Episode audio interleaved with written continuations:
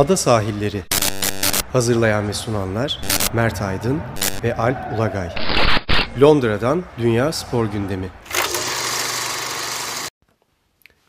Ada sahillerinde podcast'imizin ikinci bölümüne bu hafta sonu benim gittiğim bir e, üçüncülük diyebiliriz ya da League One maçıyla devam edelim. E, League One İngiltere futbolunun üçüncü seviyesi. Premier League, Championship altında League One biz çocukken gençken tabii Third Division'dı. Üçüncü ligdi ismi. Tabii. Zaman içinde isimler defalarca değişti. Sonra League 2 oldu. Sonra Championship'te oldu. Yani first yani Championship de Championship değildi Premier League kurulduğunda. Yani First Division'dı. evet. New First Division'dı. falan. Ee, İsim defalarca değişti. Oldu. Adı yine One yani bir şekilde ve Charlton'da uzun yıllar Premier Lig'de Aynen bunun e, şeylerini statta Valley Stadında oynuyorlar. Londra'nın güneydoğusunda. Ben işte böyle iki basta değiştirerek yine aşağı yukarı bir buçuk saatlik bir yolculukla gittim. Stadın çevresinde zaten Premier Lig günlerinden kalan onları görebiliyorsunuz. 98'de Charlton'ı Premier Lig'e çıkaran işte playoff maçında penaltı kurtarışı. Uzun yıllar Charlton'da teknik direktörlük yapan Alan Kirbish'i. stadın bir ki o da. O kadar başarılı olmuştu ki yani İngiltere milli takımının başına geçmesi konuşulan adamlardan bir tanesiydi Alan Kirby's. Evet, Charlton Sonra West Ham'da da başarılı bir iki sene geçirdi. Yani Evet. başarılı derken muhteşem değil ama sonuçta iyi bir hocaydı. Evet Ee, çünkü bu küçük Londra takımlarının şöyle bir sorunu olabiliyor. Asansör takım olabiliyorlar. Evet. çıkıyorlar. Charlton çok uzun yıllar kaldı. Kirbish'linin de bunda büyük payı Evet. vardı. Ee, yani Charlton'ı tarif edersek neyle İstanbul'la kıyaslasak böyle Kasımpaşa, Bakırköy Spor falan değil mi? Öyle kıyaslanabilir. Londra'nın yani hiçbir zaman şampiyon olamayacak ama orta sıralarda 8. 10. uzun süre öyle giden, giden takımıydı. Ama son 10 yıldır biraz sıkıntılı bir dönem yaşıyorlar. Premier Lig'den aşağı indiler. Oradan bir kez daha düştüler. Championship'e çıktılar. Tekrar düştüler. Şimdi işte League One'da devam ediyorlar. Ya ben işte de bu görkemden inmek Premier Lig'in görkeminden şaşasından inmek çok yaramıyor herkese. Evet, dün Barcelona maçına gittim ben. 2-0 kazandılar. Charlton'ın benim tanıdığım hiçbir oyuncusu yoktu ama Antonio Lee Bowyer eski Leeds United oyuncusu sezonun en iyi maçını oynadık demiş 2-0'lık galibiyetten sonra. Çünkü çabuk bir gol attılar kontradan. Sonra da hep kontradan ikinci yarıda 2-0 bulduktan sonra da sonuna Barnsley. kadar Barnsley evet. Evet. Barnsley'nin de biliyorsun bir tane Premier Lig sezonu var. Evet evet tek sezon Ta- var. tarihi bir olay. Onun da bir kitabı var. Şey e, Ronald Rank Alman yazarın yazdığı e, Rüyaların Kalecisi diye. O takımın bir Alman yedek kalecisi var Lars Leize.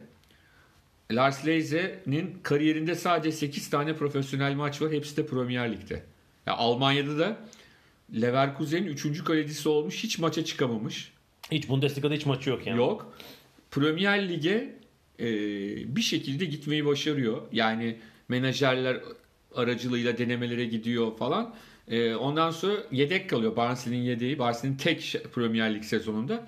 Ama kaleci sakatlanıyor galiba as kaleci. 8 maç oynuyor ve bunlardan bir tanesi harika oynadığı ve Barnsley'nin Liverpool'da Anfield'da Liverpool'u 1-0 yendiği maç. Maçtan sonra Kop onu çağırıyor ve alkışlıyor.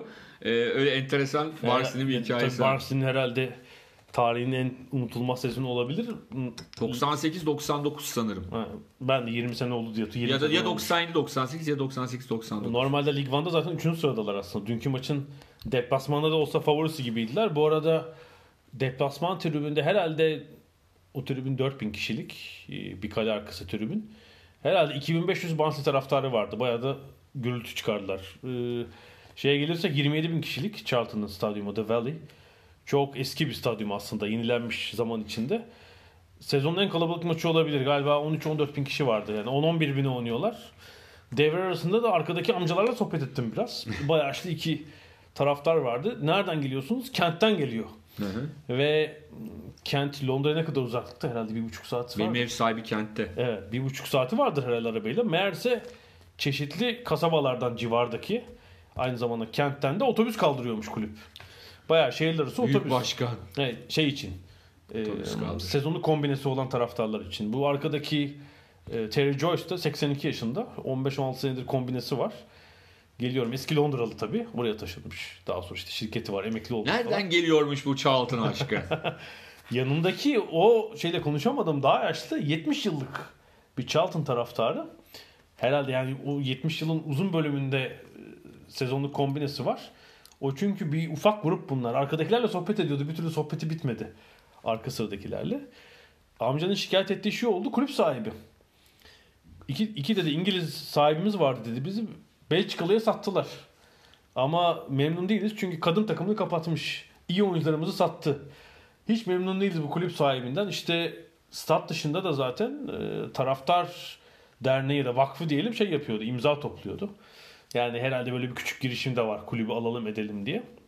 Ama demin konuştuğumuz konuya Evet. bir örnek memnun olunmayan bir kulüp sahibi. Yani böyle büyük hedefleri olmayan işte kulüp kendi kendini idare Yani etsin. adamı şey de yapamazsın ki kongre yapalım hadi olağanüstü kongre gönderelim öyle bir şey de yok. sahibi adam kulübü. En fazla para toplayabilirsin yani. Ha yani evet. Hisse o, para- almak o için, parayı şey yapmak toplayıp biz işte trust olarak taraftar vakfı olarak işte 10 milyon sterlin topladık 5 milyon sterlin. Onlar da AFC Wimbledon gibi yapsınlar. AFC Charlton. Ki ıı, yıllar önce yani 30 yıl önce stadından aslında stadın kirasını veremediği için Valley'den kovulmuşlar 7-8 sezon için. Sellers Park'ta oynamış onlardan. Ee, ikinci ligdeyken kısmen de birinci ligdeyken. Ama tam bir şey cumartesi günüydü yani. Ee, saat 15'teki maç. Çoluk çocuk herkes gelmiş. Artık işte Lig 1'da oldukça oldukları için biletler belli ki ucuz. Sezonluk biletler bile 200 pound'tu. 200 pound'dan başlıyordu. Eğlenceli bir cumartesiydi benim için de. Buradan bir şeye geçelim. 3 haftadır daha doğrusu ikinci haftası bitti. Londra'da e, NFL maçları oynuyor. NFL London'ın maçları oynanıyor. şey geldi aklıma. Hani Türkçe'de bir deyim vardır ya Müslüman mahallesinde salyangoz satmak diye.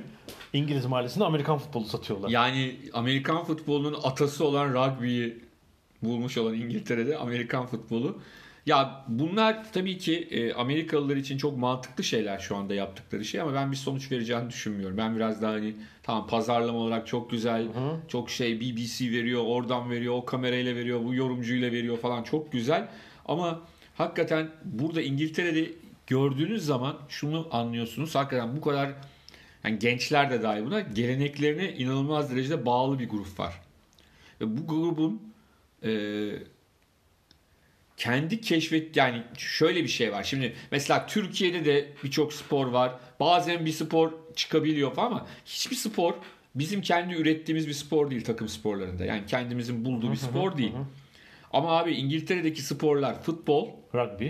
rugby, Kriket. kriket e, hepsini kendileri bulmuşlar. Kurallarını koymuş adam. Kurallarını koymuşlar. Yani Ve bunlar to- derken toplumun o damarlarını işlemiş. Yani. Aynı şey Amerika için geçerli. Yani Amerika'daki sporları da Amerikalılar bulup takım sporlarını, kurallarını koymuşlar. O yüzden futbolu bizim oynadığımız futbolu bir türlü yani ne yap ya tamam MLS öyledir, böyledir, güzeldir. İşte onlar seviyor, bunlar seviyor ama hiçbir zaman Avrupa seviyesinde olma ihtimali yok. Çünkü Amerikalılarda, İngilizlerde iki tarafta kendileri bir takım sporları zaten bulmuşlar. Bunları büyütmüşler. Tabii o iki ülkenin de kültürüne işlemiş onlar. E, aynen Burada öyle. Yaşayınca E, Diğer ülkeler gibi değil yani. Diğer ülkelerin hepsi sonuçta başka bir yerde çıkan bir oyunu almışlar. Yani tamam yani işte Sırbistan'da, Yunanistan'da basketbol birinci spor eyvallah. Ama yani kendi buldukları bir şey değil. Bir Amerikan sporunu almışlar. Biz işte İngilizlerin kurallarını koyduğu bir spor şu anda bizde önde. Ardında da basketbol ve voleybol gibi Amerikalıların buldukları Evet. İki sporlar var. Takım sporları için bunu söylüyorum. Diğer bireysel sporlarda her türlü gelişim, her türlü yenilik bence kabul edilebilir ama İngiltere ve Amerika'nın birbirine oyunlarını satma e, olasılıkları çok yüksek değil. Ya da şöyle diyelim İngiliz, bir İngiliz sporunun Amerika'da bir İngiliz sporu e, İngiltere'de gördüğü ilgiyi görmesi Amerika'daki bir Amerikan sporunun da İngiltere'de o ilgiyi görmesi bence mümkün değil. Evet. Tabii Ama NFL ne kadar kap- kırparlarsa, yakalarlarsa Evet. birilerini eyvallah. Şimdi NFL tabii bu Avrupa açılımı, İngiltere açılımı 10 yıldır deniyor. Sanıyorum 2008'den beri bu- NBA açılımını bir Ha. e, netleştirselerdi daha iyi. Londra maçlarını oynuyorlar. Bu sezon 3 maç var. 3 maç birden var. Yani bu hafta sonu ikincisi oynandı ve e, Tennessee Titans e, Los Angeles Chargers'la oynadı. E, 20-19 bitti maç. Haftaya 3. maç var. Bu serinin son maçı var. Gelecek Haziran'da bu sefer Major League Baseball maçı oynanacak. Hatta Boston Red Sox geliyor. Ama onu bu arada Kasım ayında İngiltere'nin rugby milli maçları var. Bakalım e, Amerikan futbolu kim umursayacak? Orada rugby Evet, maçlarına takılacaklar. Bu Londra'daki 3 maç için ben de şöyle bilet fiyatlarına bir göz attım. 3 maçta kapalı gişe oynanıyor böyle. 80 bin kişilik Wembley stadında.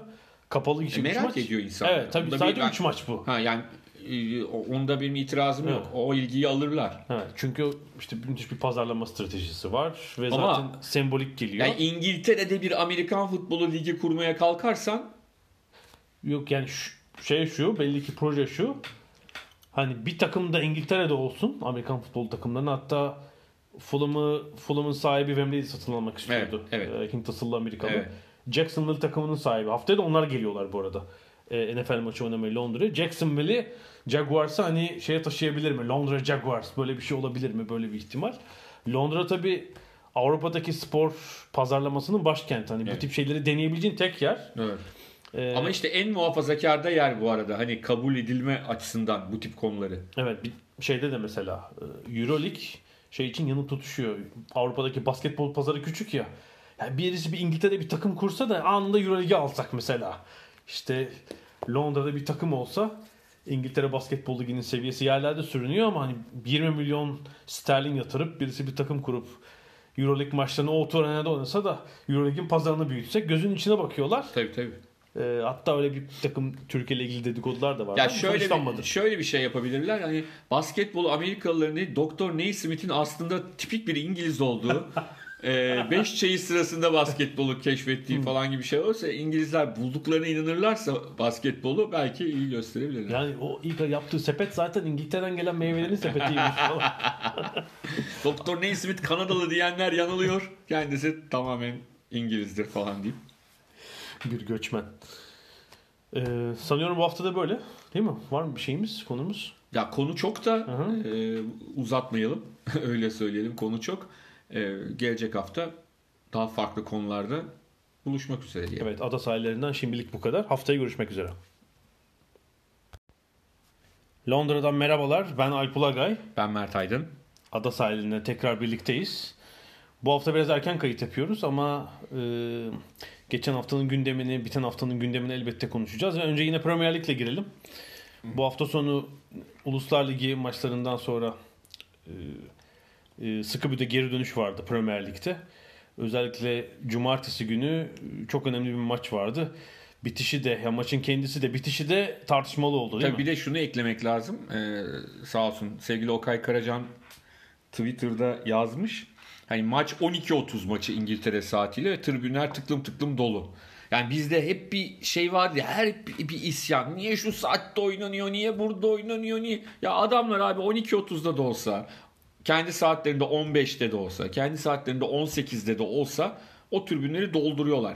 Ha şuna itirazım etmem. Hani bazıları da diyorlar ki saat ya ben saatten şikayet edenler için söyledim. Bazıları da parasından falan filan ona bir şey diyemem. O herkesin kendi e, harcama durumu, para durumu farklı bir şeydir. Ona itiraz etmem ama ya bu saatlerle çok insanlar bizde çok e, şey yaparlar ya niye şu saatte bu maç niye bu saat abi adam o en önemli maçını Premier Lig yani bu haftanın Premier Lig'deki en önemli maçı. Öyle değil mi? Chelsea Manchester Tabii United tabii. maçı. Haftanın afiş maçı yani. Yani aslında Avrupa'ya baksan hani Inter Milan vardı belki. Hani Avrupa'da da ilk 3 maçtan bir tanesi diyebiliriz. Ama maç 12.30'daydı yani. Yerel saatle 12.30'da oynandı. Tribünlerde tıklım tıklım doluydu. Yani başka bir maçı tercih etse de değil mi? Maçın belki oynanacağı saatte klasik saat olan 15 olacaktı zaten. Tabii tabii. Yerel saatte. Şimdi programın ileriki bölümünde değineceğiz. Ben de bu hafta 15'teki başka bir maça gittim. Hani Premier Lig maçı değil ama o kültürü bir defa bir daha Evet. görüyorsunuz. Yani Evet. gündüz çok Evet. ailece insanlar gündüz gözüyle e, o futbol şölenine gidiyorlar bir Evet. şekilde farklı Şimdi- seviyelerde. Tabii anlattığın olay Chelsea'nin e, yardımcı antrenörünün, Sarri'nin yardımcısının e, atılan golden sonra 90 artı 6'da gelen golden tabii, sonra tabii. A- O golden sonra e, Jose Mourinho ve Manchester United yedek kulübesinin önünde yaptığı acayip Hareketler, hareket. sevinçler, e, şeyden e, e, herhalde kale arkasından uzaktan yapılan bir çekim der. Orada şey gözüküyor. Evet. Yedek kulübesinden çıkıyor. Yetinmeyip e, United kulübesi önünde de devam tabii, ediyor. tabii, aynen öyle. E, yani şöyle bir şey var. Hani biz Jose Mourinho'ya bazen laf ederiz ama burada yüzde yüz haklı. Yani o çok orada sinirlenmekte haklı ama orada da galiba Maurizio Sarri'nin e, olaya müdahalesi ve ardından antrenörünü özür dilemeye Jose Mourinho'ya yolla- yollaması olayın e, nasıl diyelim basın toplantılarına yansımamasını sağladı. Yani muhtemelen böyle bir şey olmasa o basın toplantısını Mourinho sadece Bunun üzerine o kurabilir. olay üzerine kurabilirdi. Onun yerine e, olayı anlattı, özür dilendiğini, kendisinin de unuttum bile dediğini anlattı ve e, bu iş orada bitti. Evet, maç sonu yayınca böyle bir açıklama yaptı çünkü. Tabii. İsmini bile bilmiyorum ben antrenörü. Bilmeme gerek yok ama hem önce Sarri sonra da kendisi Ha, her ne kadar İngilizler hemen bundan önce ne zaman ne olmuştu diye baktıklarında ilk çıkan Rui Faria'nın yaptıkları e, Mike Dean'e galiba İngiliz hakeme e, 3-4 sene önce orada da e, Mourinho'nun yardımcısı Mourinho yapmış. yardımcısı ama oradaki fotoğraflarda da görüntülerde de Mourinho Rui Faria'yı tutmaya çalışıyor. Yardımcılar sıkıntı var. sıkıntı var. Peki o- o polemiği Mourinho, Sarri yatıştırırlar. Evet ya bazen işte o e, orada birinin bir tarafın o e, şeyi sükuneti sağlaması gerekiyor. Yani orada Sarri bir ters davranışta bulunsa ya da kardeşim o kendi yaptığına baksın falan dese olay çok başka noktalara gidebilirdi. Çok başka yani çünkü Sarri de sinir yani o çünkü o beraberlik golüne rağmen hani baktığında United'ın şu andaki durumu Chelsea'nin durumu Chelsea'nin o maçı kazanmasını bekliyordu herkes ama 90 artı altta gelmiş beraberlik golü var. Ama aslında hani Sarri'nin geçen haftalarda Liverpool maçından sonraki açıklamaları vardı çok güzel çok eğlenceli. Hani 1-0 galibiz Öyle çok şey bir baktım Klopp gülüyor. Ben niye gülüyorsun demiş. Ya sen eğlenmiyor musun bu demiş. futbol eğlen, bu futbol güzel Ve o sırada da mağlup Klopp bunu derken ve gülerken.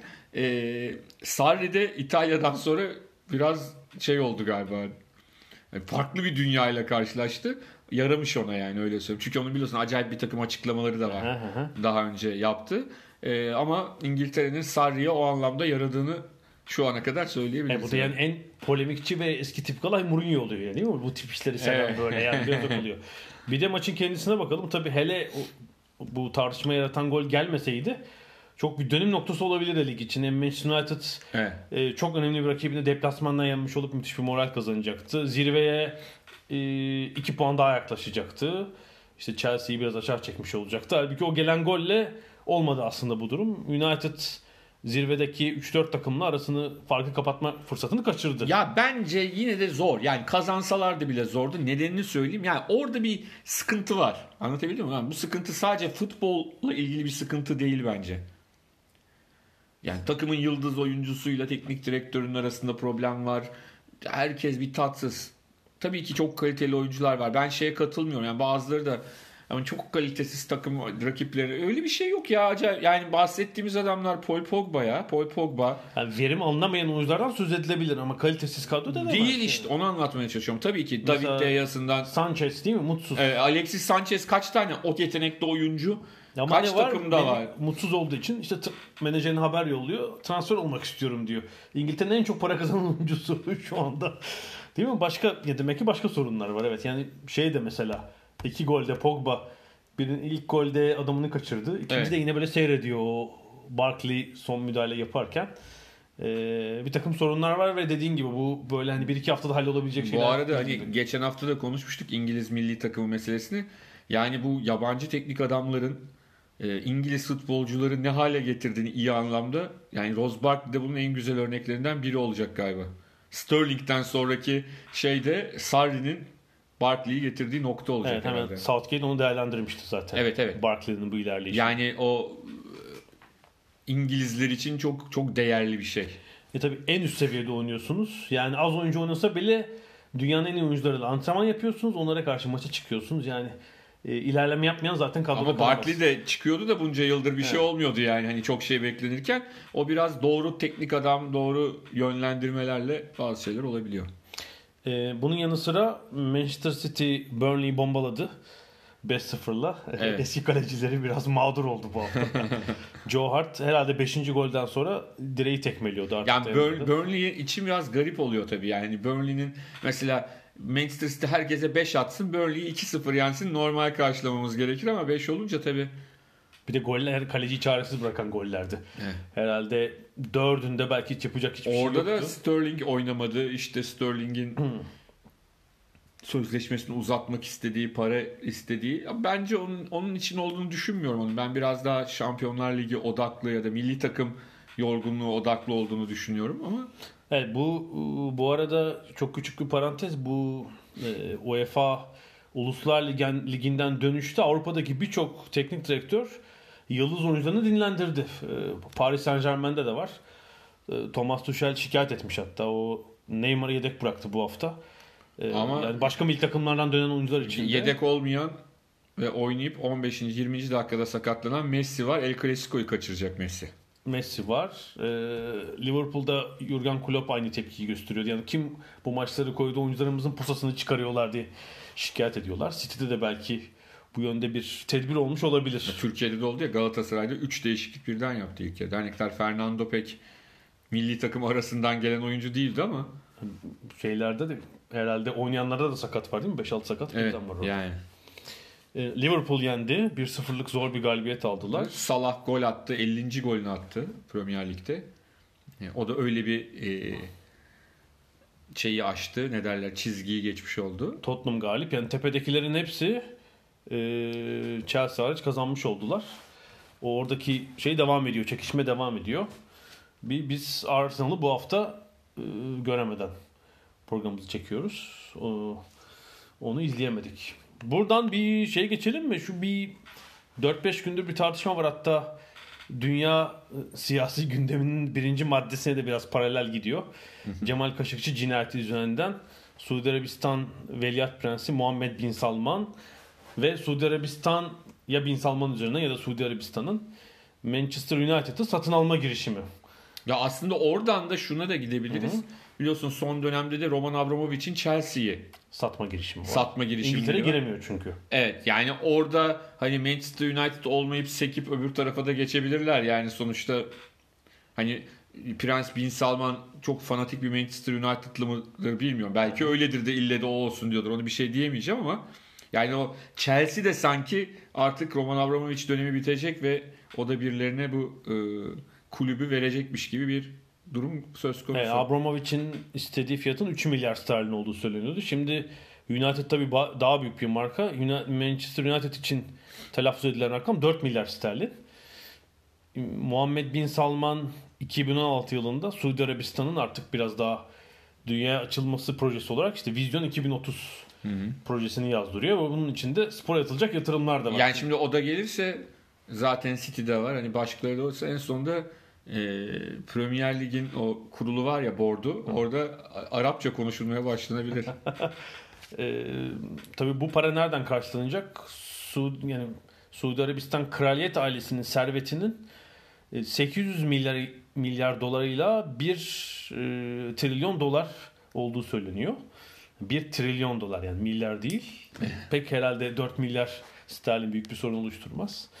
Bu izin çıkar mı? Herhalde izinde bir sorun olacağını zannetmiyorum. Çünkü burada bir takım satılırken e, lig birliğinin, Premier Lig birliğinin onaylaması lazım. Evet. Yeni takım sahibini. Hatta bir de araştırılma yapıyor işte. E, kara para aklıyor mu, aklamıyor mu? Abi o araştırmayı biz ki- ev kiralarken de bize yaptılar yani. Anlatabildim onun minisini diyelim. Minisini. Tabii bizim 4 milyar sterlin falan gibi durumumuz yoktu yani. Kuruşlarla. pence. Kaç pence var sizde? E, şeklindeydi. Ama yani bu İngiltere'de yaşananlar e, aslında tabii çok ilgi çekici. Yani İngiltere'de yıllardır bu sahiplik müessesesi, şirket müessesesi var. E, şirketlik. E, ama ne zaman ki İngilizlerden yavaş yavaş başka ülke sermayelerine akmaya başladı. İngiltere Ligi'nde birçok belki çok görkemli şeyler yapılıyorsa da bir takım normal İngiliz kültürüne, İngiltere futbol kültürüne uymayan yani teknik adamların çok sık değiştirilmesi gibi başta sabır gösterilmemesi gibi e, paraların zaman zaman yani biz hep çünkü şöyle bir şeyimiz var bizim genel baktığımızda bu sahiplik olayına bakıldığında Türkiye'den çünkü Türkiye'de de şirket olanlar var e, ondan sonra belli bir sahibi olanlar var ama geneli vakıf şey Dernek- dernek, dernek pardon statüsünde, vakıf evet. dernek statüsünde e, hani artık her kulübünde şirketleşmesi lazım. Gere, şirketleşme öte bir sahibi olsun var ama onun e, Türkiye'ye bazı konularda çok uyacağını düşünmüyorum. Özellikle belki Anadolu bazı Anadolu kulüplerinde bu olabilir. Yani çünkü orada hep çünkü bazı hepsini bütün illerde de bütün takım yani Trabzon'u falan saymıyorum. Trabzon, Bursa, Eskişehir gibi kulüpleri saymıyorum. Ama genelinde ya işte ileri gelenler bir toplanalım mantığı vardır ya kulübü kurtarmak Hı. için. Yani o yüzden bir sahip olması belki o kulüpler için çok mantıklı olabilir. Ama diğerleri için şöyle bir sıkıntı var. Hani mesela üç büyükler için çok konuşulur. E ne olacak abi? Bir gün senin istediğin gibi bir adam olacak. Alp Ulagay çok iyi yönetecek, çok başarılı olacak. E bir gün canı sıkılacak, satacak. E sattığı adam ne kongre dinler, ne divan kurulu dinler. Tam- ta- takımın sahibi. Sahibi. Onun O zaman kalmış ne yapacaksınız? Yani şimdi, şimdi ilk etapta belki herkese uygun gelecek biri de gelebilir ama sonuçta e, kimsenin dediğine şey yapmayan ne derler dinlemeyen bir adam olabilir. Yani şunu düşünelim. Hep iyi örnek nedir? Roman Abramovich iyi bir örnek. E çok para harcıyor takımı. Harcıyor ama şey de yapıyor. Yani işte gelir gelmez e, neydi Manchester United'ın yöneticisi? Jill. Hayır. Jill. O zamanki yöneticisi. Ee, CEO'su değil mi? CEO CEO'su, ha? etti, Bir evet. anda dünya en önemli adamın adını unuttuk. Neyse. Yönetim anlamında da bir takım hamleler yaptı evet. Ee, Yaptı. Hatta Galatasaray'ın mı yöneticilerinden birinin şeyiydi. Ee, CEO adayıydı. Başkanlık adaylarından, başkan adaylarından bir tanesinin. E, şey yani bir tek yani sahaya değil sağ dışına da yatırım yaptı. Kulübün Yap, yaptı. yapısını yani işte- mesela City'de de öyle bir izlenim var yavaş. Ama abi onlar iyi örnek ama azınlıktaki örnekler. Bir de- Port, Portsmouth örneği var. Ha, yani şey- İskoçya'da Hearts örneği var. Tam Bunlar- şeyi söyleyecektim. Şimdi e, senin de bir takım kitaplara ön söz yazdığın Itaki'nin futbol dizisi var. Ben de orada Futbolun Efendileri kitabının James Montague'nin çevirisine ön söz yazdım. Kitabın bölümlerinden biri Portsmouth ayrılmış durumda ve Portsmouth çok geleneksel köklü bir İngiliz takımı. Evet en başarılardan biri değil. Ancak Portsmouth defalarca sahip değiştirdiği için başına gelmeyen kalmamış tabii. Defalarca ve en sonunda bir taraftar vakfı yani Portsmouth taraftarlarının vakfı el koyuyor duruma. Borçları temizliyor da takımı yok olmaktan kurtarıyor. Peter Canyon'dan özür Peter dilerim Canyon. ha ya. Yani çatlayarak bulduk yani en sonunda insan düştü. Bazen en basit kişiyi bulamıyorsunuz. Aynen öyle. Ee, Hep üstte şey geliyor akla değil mi? Chelsea işte sahibi var ne tabii güzel. çünkü doğaldır. Mesela İspanya'da da e, Malaga örneği var. Yani bunu yapmaya çalışan. Şampiyonlar Ligi'ne taşıdılar takımı önce çok iyi. Stat yenilendi. Ne oldu sonra? Evet. Paranın musluğu kesildi. Yani birden. iyiler ve kötü iyi yapanlar, kötü yapanlar var. Ben de hep zaten Türkiye'de karmadan yanayım. Yani hani yapabilen varsa özellikle de Anadolu kulüplerinin çok taraftarlı olanlardan bahsetmiyorum. Hı hı. Yani Trabzonspor, Bursaspor, Eskişehirspor'u da e, bunun içine katmıyorum. Ama diğerlerinin bir şekilde öyle bir e, organizasyonun içinde olmasını daha iyi olabilir diye düşünüyorum. Ee, ama orada da tabii işte doğru ismi nasıl bulacaksınız? Garan hani burada nasıl e, iyi çalışacak doğru kişilerin ille yabancı sermaye olmak durumunda değil bu arada yani yerli de olabilir sonuçta. Ama e, yüz küsür yıllık camiaların ve çok fazla taraftarları taraftarı olan camiaların e, bir sahip etrafında buluşmaları ilk etapta çok tatlı gelebilir. Bugün Roman Abramovich Chelsea'yi iyi yerlere getirdi. Roman Abramovich diyelim ki öyle birine sattı ki adam 3. gün sıkıldı. O zaman bütün o emekler gidecek. Yani bir kişinin yapacaklarına bağlı her şey. E şu şeyde de olabilir konuştuğumuz Muhammed Bin Salman örneği. Şimdi adam Tabii. e, iki, yani yakın korumaları bir cinayetle suçlanıyor. Değil mi? İtibarı yerle bir hatta şu var yani artık kral olması mümkün değil veliaht prens ama Suudi Arabistan kral olamayacak deniyor. Hatta bu konudaki en detaylı e, portre New Yorker'da çıktı son birkaç ay içinde. E, yani o da oraya göz atılabilir. Ama gelip takım sahibi olup Tabii, tabii. burada propaganda yapmak amacıyla kullanırsa United taraftarı diyecek ki yani Glazer'dan beteri geldi. Bundan memnun değildik Evet, ama evet. Yani şimdi Glazer da beterdi ama Ferguson gidene kadar Ferguson'ı yerinden almadı yani anlatabildim mi? Sonuçta hani bunu da yapabilirler miydi? Yapabilirlerdi. Sonra Ferguson sonrakisindeki tercihler, hataları falan ayrı mesele ama sonuçta giden bir şey bir de tabii şunu unutmamak gerekiyor. Bizim kulüplerimizin başına gelebilecek sıkıntı. İngiltere'de de bu sıkıntı oldu. Glazer'lar yaptı mesela. Başka şirketlerindeki zararı aktarmak. tabii. Yani başka şirketlerindeki zararı kulübe aktarmak. E tabii Manchester United futbol dünyasının tüm dünyada bir numaralı para basma makinesi diyebiliriz. Evet. Bir marketing harikası çünkü işte 120 sponsoru falan var tüm dünyada. Evet. E, Adını tekrar söyleyelim. Demin hatırlayamamıştık. Ya yani e, Peter Kenyon. Peter Kenyon'un tabii bunda çok büyük kurduğu düzen. tabii. Sonraki onun e, halefleri devam ettirdiler bu işi ve Glazer ailesinin kulüpten 600 milyon sterlin civarında bir parayı çektiği, temettü olarak çektiği söyleniyor. Yani para koymak bir yana Tabii tabii. e, kulübün karını aile içinde paylaşıyorlar. Aynen öyle. O yüzden de e, bu işler göründüğü gibi de değil bir yandan da. Hani bunu savunan arkadaşlarımız genelde şu mantıkla kötü bir yanlış bir mantık değil. Diyorlar ki ya adam kendi parası olmadığında işte abuk subuk harcıyor. Belki kendi parası olan birisi bu yöneticiliği yaptığında Hı hı. kendi parasını davrandığı gibi davranır. Yani genelde çünkü bu kişiler işte başarılı iş adamları yatırımcılar oldukları için kendi parası gibi davranacağı için ama e, şeyin Stefan Szymanski ile Simon Cooper'in bence söyledikleri çok güzel bir şey var. Futbol Futbol şifrelerinde mi? hem Hı. öyle hem de Simon Cooper'le birlikte katıldığımız bir e, şeyde de ondan o kitaptan yıllar önceydi bir panelde de Simon hı hı. aynı şeyi söyledi. Futbol kulübü kar edilebilecek bir şey, kar Yalan edebilecek değil, bir evet. şey değildir. Yani kar edemezsin çünkü kar etmek birinci tercihin mi bilmiyorsun. Yani şam, yani şimdi her kulübün bir hedefi vardır. Bir kulüp şampiyon olmak ister, bir kulüp Avrupa şampiyonu olmak Hı hı, ister, bir hı. kulüp kümede kalmak ister, bir kulüp Avrupa Kupalarına katılmak ister. Şimdi bir kulübün diyelim ki şampiyon olmak isteyen bir kulübün başarısı artı bütçeyle çıkmak mıdır? Şampiyon olmak mıdır? Avrupa mantığında tabii ki şampiyonluk çok önde. Tabii ya Avrupa işte on, taraftan yani anlayışında. kar etmek derken onu kastediyorlar. Evet, yani e, iste, yani birini yakalasan öbürünü yakalayamazsın. Anlatabildim mi? Yani çok değişik. Türkiye'deki taraftan da anlayışı. Şimdi kar mar zaten herkes dikkat etmez. Yani lig şampiyonu hele bir Avrupa kupası düşünebiliyor Ama musun? Türkiye'de şöyle bir durum var. Türkiye'de o kadar kötü yönetildi ki kulüpler. Gerçekten akıllı iş yapan şampiyonda olur.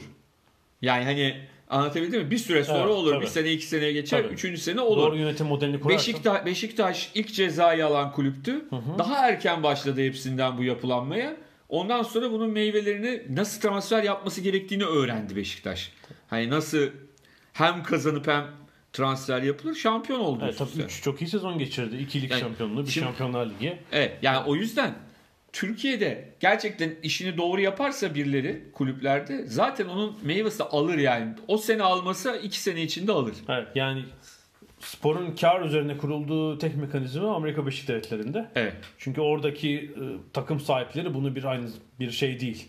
Hobinin dışında bir yatırım aracı olarak görüyorlar. Yani ben bu takımı aldım mı bu takım bana işte yılda 50 milyon dolar, 100 milyon Doğru. dolar şu kadar kazandıracak zarar ediyorsa ben bunu satarım ya da Doğru. yeniden yapılandırırım derler. Amerikan mantam orada başka bir düzen var tabi. İstiyorsan bir ara verelim e, Evet. futbol üzerinden. İkinci bölümde Amerikan üzerine de bir e, birkaç e, söz edeceğiz. İkinci bölümde görüşmek üzere.